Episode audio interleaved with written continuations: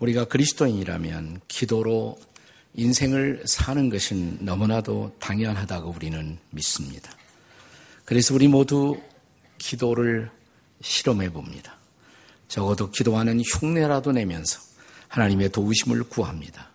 우리의 가정, 우리의 일터, 우리 민족을 위한 기도의 제목을 올려드립니다. 그러나 우리가 기도한 그 제목, 또 기도한 상황에 아무런 응답의 조짐도 상황의 변화도 없는 것을 보았을 때 이내 우리의 마음속에서 떠오르는 심각한 질문이 있습니다. 그것은 정말 하나님이 살아계시다면 그는 왜 우리의 기도를 듣지 않으실까? 혹은 듣지 못하고 계시는 것은 아닐까라는 물음입니다. 과거 선지자 이사야의 백성인 이스라엘 백성들에게 동일한 질문이 있었습니다.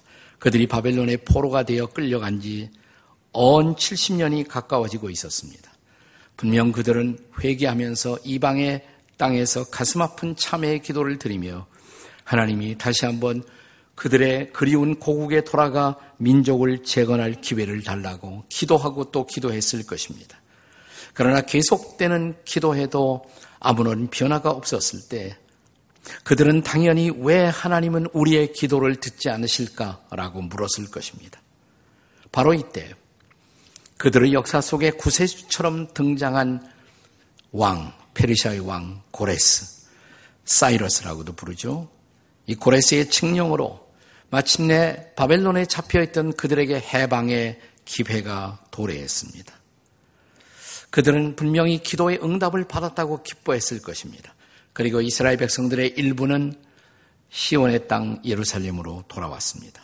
나 돌아온 그 땅은 황폐한 땅이었고 그들이 그 땅을 재건한다는 것은 불가능한 과제처럼 보여졌습니다. 과거의 포로 생활보다 더 커다란 절망과 좌절을 경험하면서 하나님 어서 속히 우리 민족 재건되게 도와주시옵소서라고 기도하고 또 기도했을 것입니다.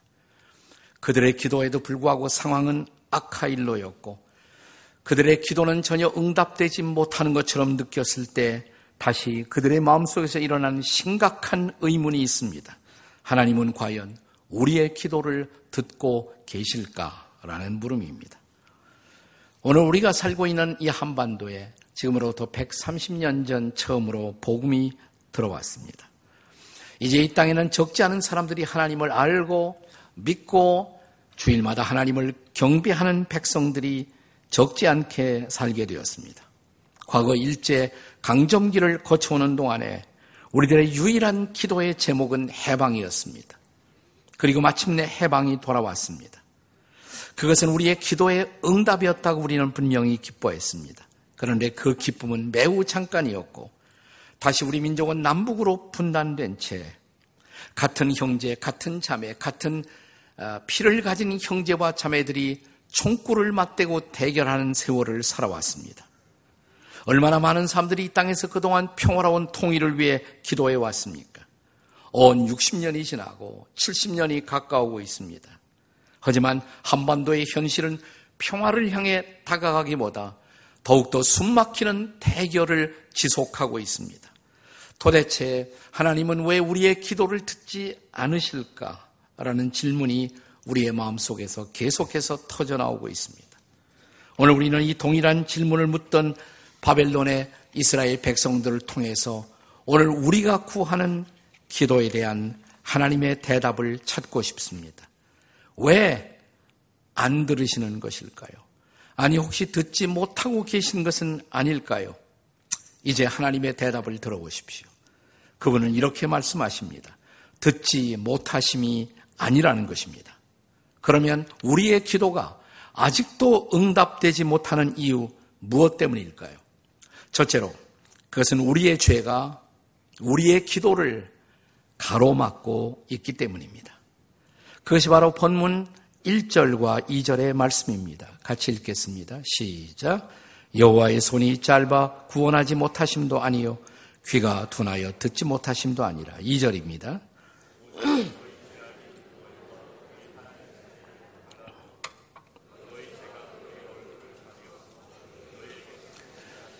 네, 우리의 죄가 하나님과 우리 사이를 갈라놓았고 그리고 하나님이 그 얼굴을 가리우시고 이제 듣지 못하시게 되었다라고 말합니다.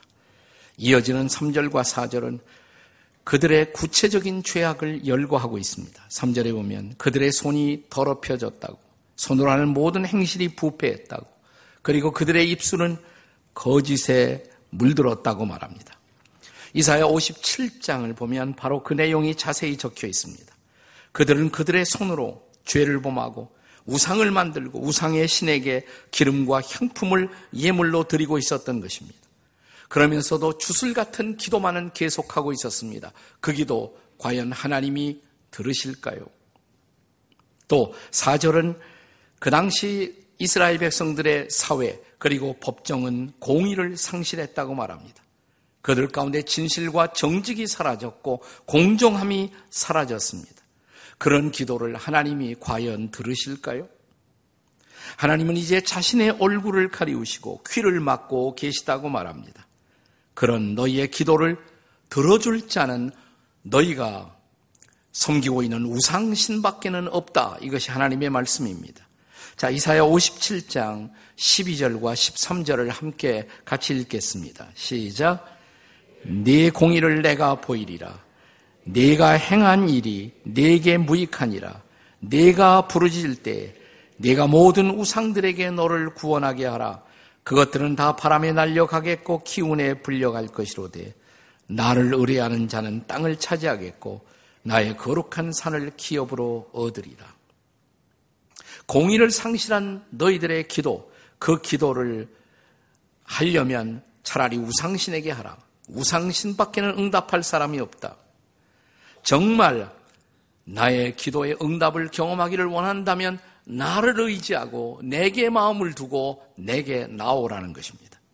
그렇습니다. 주 앞에 나와 정말 진실한 기도를 드리고 하는 자 먼저 할 일이 있습니다. 내 마음의 우상을 포기해야 합니다. 우상이 뭘까요? 한마디로 말하면 내가 하나님보다 더 의지하는 어떤 것, 혹은 내가 하나님보다 더 사랑하는 그 무엇, 그 모든 것이 바로 우상이 될 수가 있습니다.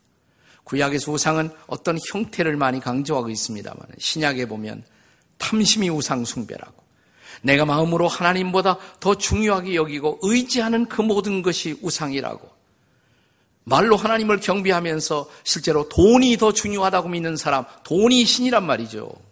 돈이 그들의 우상인 것입니다. 자, 그들의 기도를 응답하실까요? 먼저 우상을 버려야 한다고, 죄를 포기해야 한다고, 그리고 참으로 하나님을 의리할 수 있어야 한다고. 그때에만 하늘의 문은 열릴 것이라고 말합니다. 그때에만 주님은 응답할 것이라고 말합니다. 그렇다면 오늘 이 시간 여러분과 하나님 사이, 우리와 하나님 사이를 가로막고 있는 우상들은 무엇일까요? 죄들은 무엇일까요? 지금 우리의 기도가 응답되지 못하는 이유, 바로 우리의 죄가 우리의 기도를 가로막고 있는 것입니다. 아직도 우리의 기도가 응답되지 못하는 또 하나의 이유, 두 번째로 그것은 우리의 행위가 우리를 구원할 것으로 우리가 착각하기 때문입니다. 혹은 오산하고 있기 때문입니다. 종종 우리의 기도가 응답되지 않다고 느껴질 때 우리는 혹시나 해서 그때 우리가 붙드는 것, 그것이 뭐냐면 종교적 행위들입니다. 행여 그렇게 하면 하나님이 마음을 돌리실까? 행여 그것으로 하나님의 환심을 사기 위한 기대 때문에 우리가 매달리는 것, 그것이 바로 종교적 행위들입니다. 이사야 선지자는 그런 이스라엘 백성들의 대표적 노력으로 이사야 58장에서 두 가지 금식과 안식일 성수를 지적합니다. 하나님, 제가 금식도 하고 있습니다. 하나님 제가 안식일을 잘 지키잖아요. 그런데 왜 내 기도를 들어주지 않으세요? 이게 바로 그 당시 이스라엘 백성들의 항변이었던 것입니다. 자, 이사야 58장 직전장이죠. 3절 같이 읽겠습니다. 58장 3절 시작.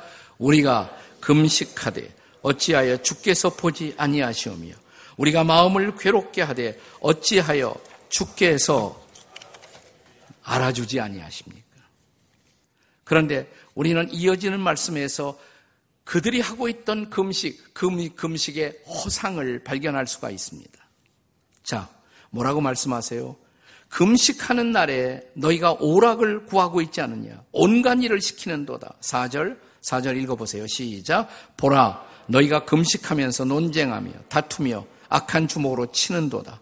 너희가 오늘 금식하는 것은 너희의 목소리를 상달하게 하려는 것이 아니니라. 진정 금식으로 기도 응답을 원한다면 어떻게 금식하면서 싸우고 다투고 그럴 수가 있느냐 이 말입니다. 이것은 진정한 금식이 아니라고. 진정으로 하나님의 응답을 경험할 수 있는 금식을 하기 원한다면 금식에 대한 진정한 우리들의 생각이 달라져야 한다는 것입니다. 그래서 주님은 금식의 참된 정신을 가르칩니다. 이게 이사야 58장 6절 7절에요. 같이 읽습니다. 시작. 내가 기뻐하는 금식은 흉악의 결박을 풀어주며 멍해의 줄을 끌어주며 압제당하는 자를 자유케 하며 모든 멍해를 꺾는 것이 아니냐. 7절. 또 줄인 자에게 내 양식을 나누어 주며 유리하는 빈민을 집에 들이며 헐벗은 자를 보면 입히며 또내 골육을 피하여 스스로 숨지 아니하는 것이 아니겠느냐. 참된 금식, 그냥 내가 음식을 안 먹고 굶고 있다. 그것으로 다가 아니라는 것이에요. 내가 그렇게 해서 양식을 아꼈다면 그것으로 이웃을 좀 보살피고 이웃들을 선대하고 사랑하고 공의를 행할 수가 있을 때 그런 기도가 하나님의 응답을 가져오지 않겠느냐. 금식하면서 온갖 악한 일과 오락을 계속하고 있는 너희들, 그렇게 해서 기도 응답이 오겠느냐라는 것이 주님의 말씀입니다. 안식일 성수도 마찬가지였습니다. 형식적인 금식이 진정한 기도 생활이 될 수가 없는 것처럼 형식적으로 안식일을 지킨다고 해서 안식일을 지키며 안식일에 회당에 나와 기도한다고 하나님이 그 기도를 응답하겠느냐는 것입니다. 이제 이사야 58장 13절의 말씀을 같이 보겠습니다. 13절 다 같이 시작. 만일 안식일에 내 발을 금하여 내 성일에 오락을 행하지 아니하고 안식일을 일컬어 즐거운 날이라 여호와의 성의를 존귀한 날이라 하여 이를 존귀하게 여기고 내 길로 행하지 아니하며 내 오락을 구하지 아니하며 사사로운 말을 하지 아니하면 그러면 내가 지키는 안식일은 의미가 있다. 그렇지 않다면 안식일 지킨다는 종교적 행위도 하나님을 감동시킬 수는 없다는 것입니다. 진짜 안식일의 정신대로 그 안식일에 나 여호와 하나님을 예배하고 그 하나님의 임재를 구하고 그 하나님을 참으로 만날 수 있다면 그때 내 기도는 응답되리라는 것입니다. 외형적인 종교 행위 그것만으로 우리의 기도 생활에 별로 도움이 안 된다는 것입니다. 다시 말하면 내가 그래도 다른 건 몰라도 주일날은 나와서 예배를 드리니까 주일날 나와서 내가 비록 졸망정 설교는 듣고 있으니까 방금 몇 사람이 깨어나셨습니다. 네. 내가 헌금도 하니까 내가 기도도 하니까 그것만으로 기도가 응답될 것을 기대하지 말라는 것입니다. 그렇게 쉽게 기도의 응답의 조건을 가정하지 말라는 것입니다. 이제 다시 본문 59장 6절의 말씀을 보세요. 59장 6절에요. 같이 읽습니다. 시작. 그 짠 것으로는 옷을 이룰 수 없을 것이요. 그 행위로는 자기를 가릴 수가 없을 것이며 그 행위는 죄악의 행위라. 그 손에는 포악한 행동이 있으며 본질적인 돌이킴, 삶의 바꾸어짐, 회개가 없는 종교적 행위, 내가 보기에는 그 종교적 행위라 할지라도 거룩함을 가장한 행위라 할지라도 내가 보기에는 여전히 약한 행위다. 그것으로 너는 의롭담을 받을 수가 없고 그것으로 기도의 응답을 기대할 수는 없다는 말입니다. 마치 태초의 에덴의 동산에서 처음 사람 아담과 하와가 무화과 나무로 그들의 부끄러움을 가리기 위해서 옷을 해 입었습니다.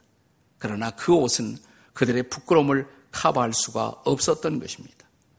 마찬가지로 우리의 불완전한 인간적 노력, 행위, 그것이 비록 종교적 행위라고 할지라도 그것이 우리를 커버할 수가 없으며 그것으로 하나님 앞에 나올 수는 없다는 것입니다. 우리의 기도가 아직도 응답되지 못하는 이유.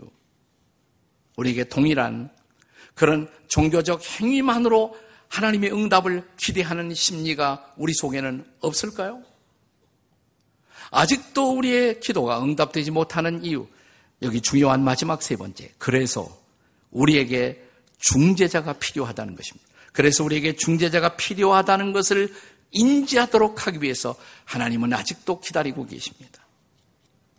자, 결코 우리의 행위로 스스로를 의롭게 할 수 없는 우리들. 그렇다면 구원은 불가능할까요? 자, 아담과 하와가 그들이 생각해서 만들어낸 무화과 이파리, 그 이파리를 엮고 옷을 만들어 그들이 부끄러움을 가리우고자 했지만 부끄러움을 가릴 수가 없었어요. 이제 그러면 희망이 없을까요? 희망은 그들에게서 나오지 않았어요. 희망은 하나님으로부터 왔습니다. 자, 무화과 이파리가 해가 나면 부서지고 다시 부끄러움은 드러나고 쩔쩔매는 모습을 보시다가 하나님이 한 짐승을 잡아 피를 흘리시고 거기에서 가죽옷을 지어 입히셨습니다. 비로소 그들은 부끄러움을 극복할 수가 있었습니다. 그렇습니다. 하나님이 주시는 해답, 이제 우리에게 필요한 것은 바로 그 해답입니다. 이제 본문의 16절을 보십시오. 16절 같이 읽겠습니다. 시작. 사람이 없음을 보시며 중재자가 없음을 이상히 여기셨으므로 자기 팔로 스스로 구원을 베푸시며 자기의 공의를 스스로 의지하사. 자, 내가 내 문제를 해결할 수 없어요. 그럼 누군가가 도와줘야죠. 그게 바로 중재자예요. 그게 바로 구원자예요. 자, 그런데 그런 중재자를 찾지 못하고 쩔쩔매는 인간의 모습을 보시고 이 말씀을 말씀하시기를 하나님이 스스로 구원을 베푸셨다. 하나님이 스스로 공의를 베풀어 주셨다는 것이에요. 다시 말하면 하나님이 이제 중재자가 되셨다. 하나님이 구원자가 되어 주셨다는 것입니다. 우리는 이미 본문 6절과 7절의 말씀에서 그 손에는 포악한 행위가 있으며 7절 한번 다 같이 읽으세요. 7절 시작 그 발은 행악하기에 빠르고 무죄한 피를 흘리기에 신속하며 그 생각은 악한 생각이라 황폐와 파멸이 그 길에 있으며 이게 7절인데 이 말씀을 어디서 본 것 같지 않아요? 네. 이게 야 이거 어디서도 본 말씀 같다. 이게 생각이 떠오르는 사람은 참 괜찮은 사람들이에요. 네. 신약 성경에 있어요. 로마서 3장에 유명한 로마서 3장에. 자, 로마서 3장에 어디 나오냐? 로마서 3장 10절에 우리에게 익숙한 이런 말씀이 있습니다. 의인은 없나니 하나도 없으며. 자, 그러면서 인간의 부패상을 열거할 때 15절 말씀부터 인용되는 말씀이 바로 이사야 본문의 말씀이에요. 네. 그 발은 행악하기에 빠르고 무죄한 피를 흘리기에 신속하며 생각도 악한 생각이라 황폐와 파멸이 그 길에 있고 로마서 3장에서 바로 이사야의 말씀을 인용하고 있는 것이에요. 자, 이 로마서 3장에 의인은 없고 하나도 없고 인간이 얼마나 부패했는가 쭉 다루던 그 말씀이 어디까지 연결되냐면 우리가 잘 아는 로마서 3장 23절. 무슨 말씀이에요? 모든 사람이 죄를 범하였음에 하나님의 영광에 이르지 못하더라. 자, 이어지는 말씀. 로마서 3장 25절을 다 같이 읽겠습니다. 25절 다 같이 시작. 이 예수를 하나님이 그의 피로써 믿음으로 말미암는 화목 제물로 세우셨으니 이는 하나님께서 길이 참으시는 중에 전에 지은 죄를 간구하심으로 자기의 의로움을 나타내려 하심이니 우리가 어떤 행위로도 하나님 앞에 나갈 수가 없었던 우리들 모든 사람이 부패했고 모든 사람이 죄인이고 모든 사람이 하나님의 영광에 도달하지 못하고 그러면 희망이 없느냐? 그래서 하나님이 예수를 화목제물로 삼으셨다. 예수님이 중보자로 보내주셨다며 하나님의 아들이 그래서 그가 우리의 죄를 짊어지고 십자가에 보혈을 흘리심으로 우리는 그 피를 힘입고 보혈을 의지하고 이제 하나님 앞에 나가 구원을 받고 그 보혈을 의지하고 하나님의 앞에 나가 비로소 기도할 수 있는 사람이 되었다는 것입니다. 할렐루야. 이것이 복음이에요. 이것이 가스프입니다. 이 동일하신 예수 그리스도. 그분은 오늘 우리의 구원의 중재자이실 뿐만 아니라 또한 우리의 기도의 중재자가 되신다는 사실입니다. 우리 스스로 우리 자신을 구원할 수 없었을 때 예수가 우리에게 다가와 구원자가 되어 주신 것처럼 우리의 스스로의 행위를 갖고 하나님 앞에 감히 나가 기도할 자격도 없었던 우리. 그러나 우리가 정말 우리의 죄를 회개하며 십자가 앞에 나가 그 예수 그리스도를 의지하고 예수의 이름으로 기도를 시작할 때 하늘의 문은 열린다는 사실입니다. 이것이 복음이에요. 그렇습니다. 우리가 예수를 참으로 우리의 구원자로 믿고 중보자 예수 그리스도의 이름으로 하나님의 앞에 나가 기도할 때 하나님은 하늘문을 여시고 우리의 기도를 응답하시며 우리의 삶 속에 간섭해 오신다는 것입니다. 우리를 정말 도와주신다는 것입니다. 그렇습니다. 우리 자신의 불의함으로 우리는 스스로 인생을 망쳤지만 의로우신 중재자 예수 그리스도가 오셨을 때 그분은 실패한 우리의 인생을 다시 만드십니다. 중보자이신 그분의 미션, 실패한 내 인생을, 실패작인 내 인생을 걸작품으로 다시 탄생시키는 것. 그것이 바로 중보자이신 주님의 미션임을 믿으시기 바랍니다. 여러 해 전, 영국 스코틀랜드 해변의 한 카페에서 일어난 일입니다.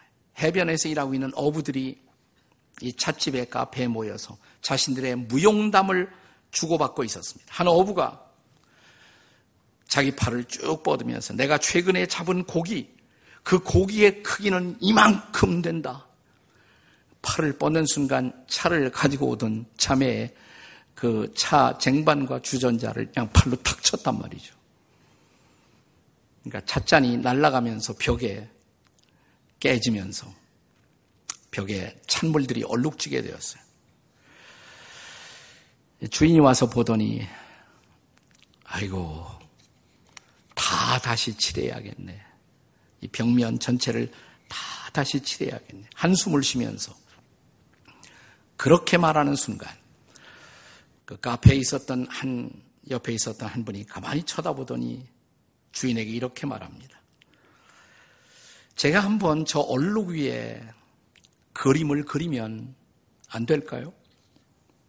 뭐 기왕에 망쳐진 벽인데 해보시라고 그렇게 말을 했습니다. 그 사람은 자기 가방을 열더니 거기서 팔레트가 나와요. 붓이 나오고 색깔들이 나와요. 벽에 다가가더니 얼룩 주변으로 선을 그리기 시작합니다. 그리고 색깔을 입히기 시작합니다. 얼마 후에 그 벽에는 아주 화려한 뿔을 가진 숫사슴이 등장했습니다. 사람들이 감탄하고 있었을 때 주인이 놀래면서 얼마나 살해를 할까요? 그러자 이분은 괜찮습니다. 제 취미니까요. 그리고 자기 착값까지 지불하고 나가다가 다시 뭐가 생각난다. 아, 제 사인을 잊어버렸네요. 그는 자기가 그린 뿔 사슴 아래다가 자기의 이름을 서명했습니다. 에드윈 랜스요. 영국이 탄생한 세계적인 동물 화가 에드윈 랜스요. 우리가 세상에서 볼 수 있는 가장 아름다운 사슴이나 동물들의 그림은 다 이 사람이 그린 것입니다. 네. 그렇습니다. 한 화가가 얼룩진 쓸모없게 된 이 벽에다가 화려한 수사슴을 탄생시킨 것처럼 망쳐진 우리의 인생. 그러나 우리의 인생이 정말 중보자이신 그리스도 앞에 나와 그분 앞에 내 인생을 다시 위탁할 수만 있다면 그분은 망쳐진 우리의 인생을 걸작으로 만드시고 우리의 인생을 다시 한번 그분의 능력과 영광을 드러내는 놀라운 도구로 삼으실 수가 있다는 사실 믿으십니까? 이것이 복음입니다. 이것이 복음이에요. 우리가 소리친다고 기도가 응답되는 것이 아니에요. 자, 우리의 조금, 조그만 자선행위, 우리의 종교적 행위로도 하늘의 문을 열 수는 없습니다. 그런데 우리에게 다가오신 예수 그리스도, 나의 죄를 짊어지고 십자가에 피 흘리신 예수 그리스도, 그분 앞에 나와서 우리의 죄를 절절히 회개하며 이제 주님, 주님밖에는 나의 소망이 없습니다. 주님만이 나의 정말 구원이십니다. 그리고 내 인생을 그분의 손에 의탁할 때 그분은 우리의 인생 속에 새로운 걸작을 만드십니다. 그리고 하나님의 영광이 나타날 것입니다. 하늘 문을 열고 우리의 기도에 그가 응답하시는 놀라운 일을 목격하게 될 것입니다. 이 은혜가 오늘 여러분과 저의 삶 속에도 임하시기를 주님의 이름으로 축복합니다.